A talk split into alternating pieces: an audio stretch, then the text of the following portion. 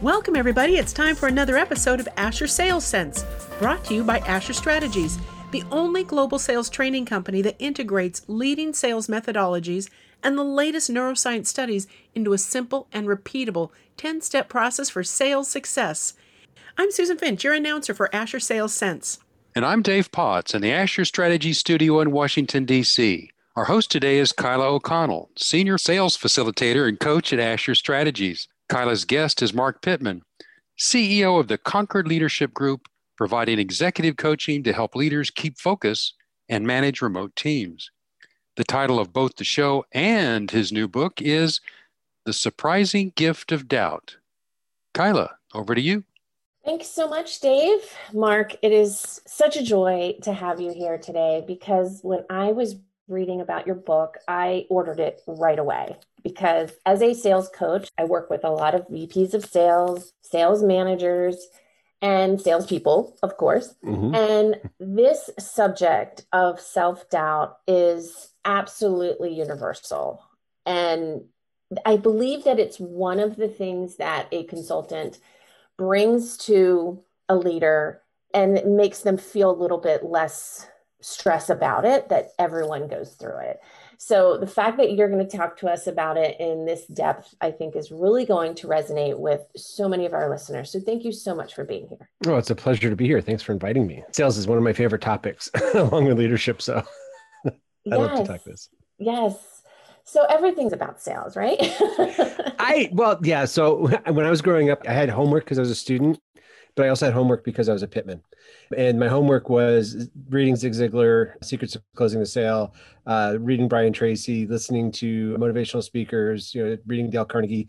So yeah, I learned early on that everything was sales because it was asking someone for a date or you know asking someone to take me out to dinner yeah um, so there's all sorts of yeah a lot of influencing in sales that happen in every area yeah absolutely so the title of your book is the surprising gift of doubt and that was one of the i love the title i think it is so intriguing because people really put a negative connotation around self-doubt you know mm-hmm. and you're saying you're flipping it and you're saying no no no it is your gift so why is it so many leaders struggle with doubt? Aren't effective leaders supposed to project confidence? Well, that's ex- exactly what all of the images that we have about leaders and we read stories and biographies of leaders. Although increasingly there are doing some biographies that look at the the questions that the leaders had going forward, but usually we just see the the good parts version where it's all confidence and bold choices and moving forward. And because it's not appropriate for leaders to just be hot messes um, to to be doubting you know sharing their doubt everywhere we don't see that part of it it's amazing though when you get a bunch of whether it's you know emerging leaders senior leaders mid management leaders ceos whatever the right peer group is in a room and mm-hmm. if, especially I, I, got to do this with some uh, intensives pre-pandemic where i bring people into a room because often we learn good things but we don't get, have this time and space to actually put those practices into practice. So putting aside a day to do some of these uh, exercises was great, but the camaraderie that developed really, really quickly was amazing to be able to see people realizing, oh, you you struggle with these same things. Mm-hmm. For example, there was this one time I was doing a panel of executive directors of nonprofits, and I was asking them, they're all three to five years into their leadership, senior leadership. I thought I was asking, ending it with a softball question. I turned to them and I said, Well, as we leave this uh, breakout session, when did you start sleeping through the night? exactly. And I don't know what I was thinking because everybody in the panel looked at each other and they finally said, I haven't. Have you started? and it was just the authenticity from that. And it, you know, the, the room was, I think the, the emerging leaders in the room were shocked that, wait, becoming a senior leader means that you, you worry about revenue. I didn't, I didn't never knew that. So I think that's part of it is we just aren't always in places of seeing that, but that causes this really negative self-talk and really negative inner critic to it gives a lot of permission to the inner critic to beat ourselves up. Yeah. We're not, we know we're not confident. Everybody else looks confident. So we realize that we must be broken, something awful. We must not be suited for this job. You know, if it's in sales, we're probably bugging the prospect by reaching out to them. We could tend to go to the negative with ourselves pretty quickly. Yeah. We dive into a lot of the neuroscience behind sales and, you know, the negativity bias of mm. our brains being hardwired to just see negative is part of this problem. Don't you agree? Mm-hmm. Yeah. It made sense. I guess, you know, historically, if the rhino was charging us, we needed to know. we needed it was helpful to to presuppose that it was a negative outcome that was coming. But um, it's not the same in, in our 21st century world. It doesn't always serve us as well. So I get this question a lot, Marc, about salespeople. And of course, you know, we have a whole methodology of how we answer it. But I'd like to ask you this Are leaders born or made? I, well, first of all, let me tell you what uh, leadership to me is you could have a title that could be positional leadership, but I define leadership as influencing others. So I, I think everybody can be a good influencer of others. And I do believe there are some people that are more naturally kind of carry authority or have mm-hmm. some sort of presence about them. Mm-hmm. And I was going to say good presence, but I've seen bad leaders that have seem to have this natural sort of ability to instill trust in followers too. But I, I do think it's both. I think you can learn it, and I think some people have a, a head start.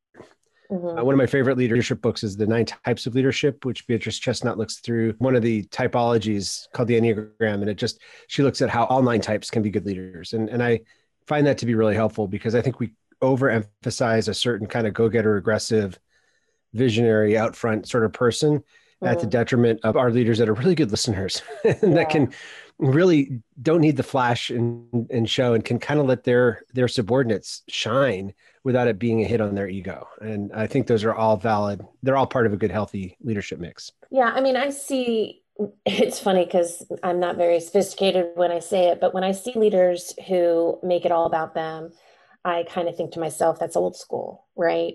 And yeah. I hope that others are starting to read the books and listen to people like Simon Sinek and you know Gary Vee is another favorite, Tony Robbins, who are really showing the power of empathy and the power of letting your team shine.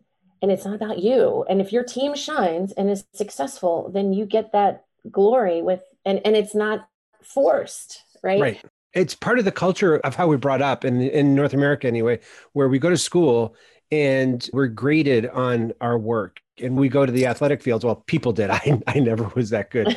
Uh, they had to make special teams for me to get my pe credit because i was just that bad.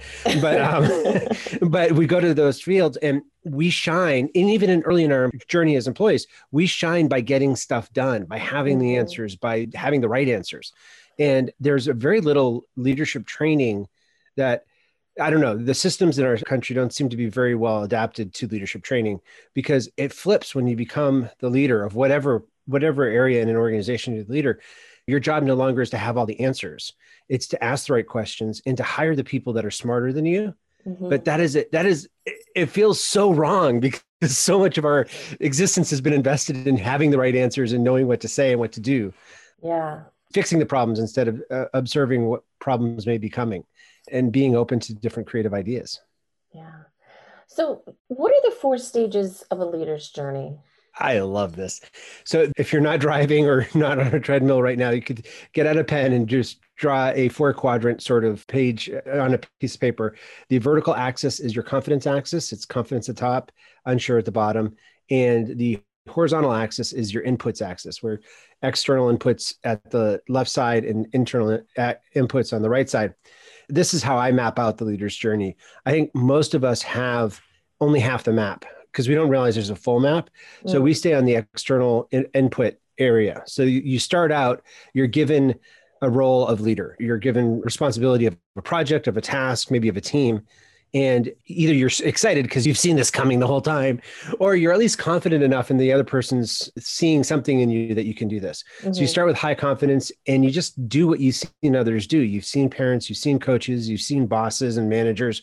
So you do what they do.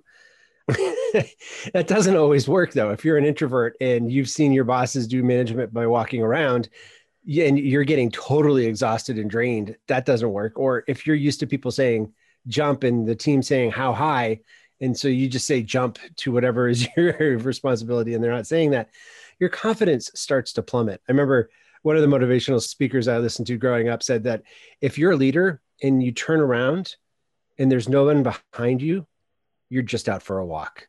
Mm-hmm. And that can really, really take a hit on your confidence. So you go down to quadrant two, which you move from the observed quadrant into experiment. You just try to fix what's wrong with you. Mm-hmm. Is it time management? Is it people skills? Is it goal setting? And you go from curriculum to certification to podcast to webinar and just trying to fix what's wrong with you, which is very good. It's very good to learn from these external inputs. But usually the people that they highlight on the cover of the book are the extreme example, not the typical. So mm-hmm. you see these people that this particular system has changed their lives, but it only works for you maybe 80% of the time, maybe only 10%. And rather than taking what we're, you know, eating the chicken and spitting out the bones, as one mentor told me, you look at the fact that you're not getting the full 100%. So you just kind of get into this loop of self doubt that can be crippling and most leaders find themselves just kind of existing in this stage. They lurch mm-hmm. from success to success always feeling like they're they don't have it together. They're they're a hot mess. They don't want to let anybody else know this and they probably shouldn't be in this position where the doubt that is in there can be crippling but it can if we let it be an invitation it pushes us to the other half of the map okay. we start looking at our internal cues we start analyzing quadrant three leaders analyze and there's a whole system of where, how we can figure out how we're unique, how our team or organization is unique. And as we start stepping out in that, we move up in our confidence, which brings us to the fourth stage, which is the focused leader. Mm. And it's not smooth sailing in nirvana because this is still planet Earth with a bunch of humans. so yes. it still messes. But you, the focus comes from knowing there's a whole map, and you can know where people are on your map. You can know where you need to go. Do you need to find a new leader? Do you need to find a new system? Do you need to see why you're unique and why some of these systems don't work? And maybe that's okay. So that those are the four stages where you observe, experiment, analyze, and then focused. Okay. Kyla, excuse me for interrupting. It's time for a quick commercial break. Over 200 correlation studies show that natural aptitude is the most significant factor in predicting sales success. Asher's Advanced Personality Questionnaire, the APQ, consistently identifies peak performers in outside sales, inside sales, sales management, customer support, and 17 other business positions. Go to AsherStrategies.com today or call 866 833 9941. That's Asher Strategies at 866 833 9941.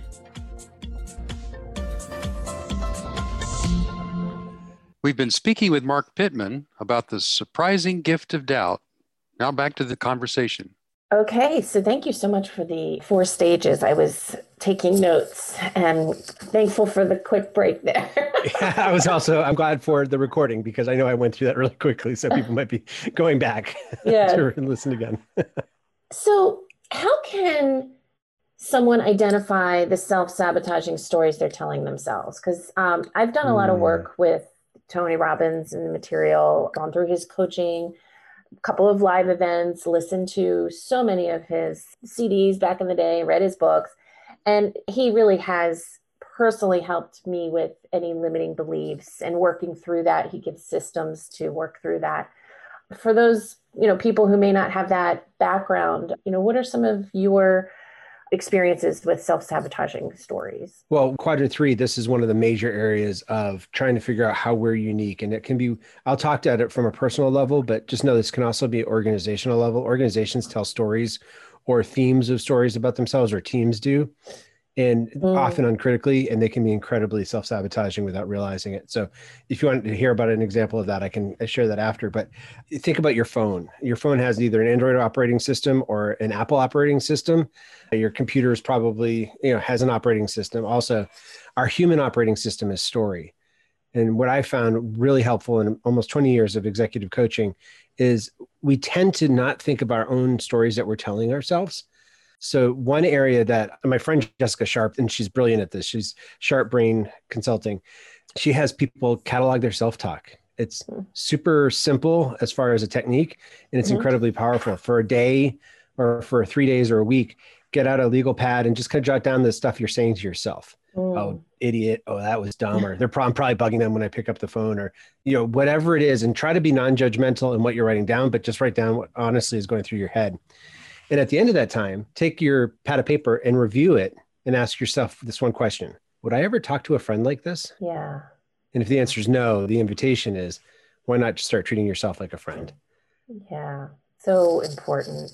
The other ones that I like to do is think about your stock stories. What are the stories that you when you're at a conference or safe to be at a conference again, uh, or when you're starting with a prospect? What are the stories that you tend to go to to help them establish what you who you are and how you fit in their universe? And just look at how they're positioning you or what are they positioning you in the way they want to go? Are there other stories? I remember uh, going to at one point I just started a journal prompts of stories I tell myself, and I came up with over six pages of prompts of different oh. stories, and then you can start picking and choosing. But even if it's just I never remember names well, I just remember faces.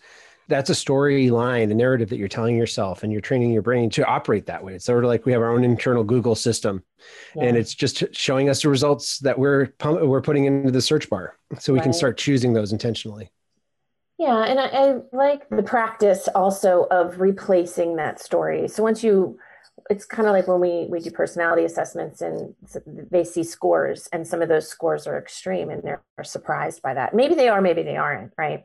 But sometimes they're surprised. You know, oh, I knew I was impatient. I didn't know I was that impatient, right? Huh, and so yeah. awareness of that story, awareness of that extreme is the first step, and then the second step is okay you know how are we going to stretch mm. well and then we teach those stretch strategies but in, in the stories that we tell ourselves i think one of the things that i've learned through the robbins institute is to replace that story right Absolutely. replace it with oh, well i always feel bad when i do this well instead well okay that's a story you're telling yourself so instead of saying that when you catch yourself say this so you know one example that i found in my own career both as a salesperson as, and as a fundraiser for nonprofits which is sales without giving a product but in both places i've heard myself thinking i must be bugging them. They're probably i especially picking up the phone picking up the phone is usually one of the most effective forms for me in sales as opposed to email automated sequences and stuff. But i just don't it's not something i like doing in over 25 years of doing this. I would hear myself saying i'm probably bugging them. This is probably a really bad time. It's probably an interruption. And i realized at some point i realized i'm lying to myself. Mm-hmm. i do not know that until they tell me that. So i might as well lie to myself positively this could be a great time. They yeah. may have just won the lottery. They may exactly. be just want, looking for the solution I'm having. And I go way extreme the other way because it's just as dumb as the negative, yeah. but I want to replace it with something that's positive and at least get me into a more neutral space. So I'm not emanating that negative energy into the call when, when yeah. I'm. Yeah, no, it's replacing. I love it. Yeah. So you talk about the importance of hardwiring when you give it, but you give it a different spin. So can you tell us about the three types of hardwiring? Oh, I love this. Yes. And you talked about assessments. So, one of the things that the quadrant three area can be most easily, this is an easy place for people to start on their quadrant three journey because there tend to be assessments. The assessments that a lot of people know about are the behavior assessments, but I think there are three types of hardwiring. So, the behavior hardwiring is DISC, that's the one I see most commonly mm-hmm. used. It's how you behave. What are your tendencies and behavior? Are you fast talking, slow talking? Are you people centered or task centered? It's been around since the ancient Greeks. And there's a lot of good to it because you can actually see these behaviors. So you can be talking to a prospect and you can start taking cues and trying to to flex into their dialect. Yes. Just based on behavior but there's a actually a stack of hardwiring. The hardwiring stack is includes also abilities and motivations. One of the assessments I love using. Have you heard of the Highlands Ability Battery? I have not. Oh, this is so cool. Different corporations and industries have had to create different tests to see if people can quickly do the stuff that's required. Hotel industry, anybody can follow a checklist to make sure the room is right, but they don't have time for that checklist following. They need people that walk into the threshold and can immediately intuit, oh, that lamp is two inches to the left, mm. too far and that is a type of it's called design memory or observation memory. The Highlands pull those all together and tests 19 hardwired abilities under time constraints. Mm. So it's not something. It's not a leading question that you can kind of fudge and try to uh, force the outcome. It's just how do you perform these tasks under time pressure? Mm. Hearing you know, different pitches. There's all sorts of them. So that's your innate hardwiring and how well you do things quickly. And like you were saying earlier, Kyla, low or high isn't so important as knowing where where you are on this because if you're you know playing golf you want a low score if you're playing football you want a high score so it's it's what game are you playing and knowing where you're playing in it but there are five of those driving abilities are where a lot of stress is created and we just can't it's stress that we can't place but it's because we're really high in one of these abilities and it's not getting expressed in our job. Yeah. And like all strengths, they can become weaknesses if we start trying to make them happen in areas where they shouldn't. So that the abilities is just how you're wired and not how you think you're wired or how other people look at you, but what you can do under pressure, which is it's it's a three hour test and it to it I took it 15 years ago and I, I refer to it almost every week mm. uh, in my own kind of self reflection because it's just it's so illuminative. It was so powerful for me. The third one though is the motivations hardwiring. Okay. So if you have three dominant driven kind of goal setting people, you may assume that you can talk to them each the same way, but their motivations may be entirely different. Some mm-hmm. people may want to look successful, while other people may just want to look for the shiny new object, or somebody else may want to just control an area. They don't care about success or failure; they just want to be in control. Mm. And that's why I love the Enneagram for that. Have you? Are you familiar with the Enneagram? No. Okay, it's a. Uh, I'll I could geek out for this for hours, so cut me off. But I'll be sure, try to briefly say it is an ancient typology of nine different stories, nine different ways people orient success in the world. We mm. we learn pretty quickly in our uh, growing up that we have to be protective of ourselves. So we create a personality kind of armor, and it's the story of why what we need to do to successfully navigate life. And you can see it in the Odyssey when Odysseus is going home. It's actually the same nine points as this symbol that we we identify with the Enneagram today. He goes home and it's backwards on this journey. We see it in Dante's Inferno. So there seems to be glimmers of this in different cultures and traditions, but knowing the motivations is really helpful. And you can only know your own motivation. This isn't something anybody can tell you. If you take an assessment, it's only helping you sift through some things. It's better to look at all nine types and just try to see where you situate. But mm-hmm. as a salesperson or as a leader, this is incredibly important because it really helps you see how you define success and that your team doesn't always define success this way. Uh, we've we've actually been able to help the Enneagram helped us to really reposition people into processes that really worked with the way that they were motivated and unleashed a whole new level of productivity on our team and really brought down the chaos because we were able to better understand in a more objective sounding way with the, the nine different types some really deep seated motivations and uh, needs from the individuals that are around us. Well, you have given us a wealth of knowledge here today. You've given us some strategies, things, you know, assessments to try. I'm excited about the Highlands ability battery. um, is there any lasting kind of tidbit you'd like to share with our listeners? I think in the context of this conversation that as we grow in leadership and the pressure for sales and revenue and all the different pressures that are on us is we tend to not give ourselves time to do self-development because that seems like it's not moving our goals forward. So I'd encourage anyone listening to consider create giving themselves an hour of work time or 2 hours of work time to grow. Maybe it's just learning Excel or your CRM, but maybe it's studying into some of the reflection things that we've talked about or reviewing other episodes of this podcast and giving yourself credit for that because it's like Stephen Covey used to say, sharpening the saw. Mm-hmm. If you mm-hmm. take time out to sharpen your saw, you'll be much more efficient and be able to do more work with less effort as you keep going. Yeah, absolutely. Self development definitely gives you more confidence, which can certainly help the uh, self doubt. Well, Marc, um, how would you like our listeners to reach out to you if they're interested in LinkedIn or well, yeah, I'm on all the socials, Marc A. Pitman or Marc Pitman, Marc with a C, Pitman with the one T. Uh, you can just Google me. Uh, LinkedIn would be great. Let me know that you heard me on this podcast, and yeah. I'd be glad to connect. All right. Well, thanks so much for being here. This was extremely helpful. My pleasure. Thanks for having me. And thank you both. That's all the time we have for today. For our listeners, be sure to subscribe to Asher Strategies Radio on Apple Podcasts or your favorite podcast venue. You can also ask Alexa or Siri to play Asher Strategies Radio. From now until we meet again, John Asher reminds us to please, please get out there and sell something.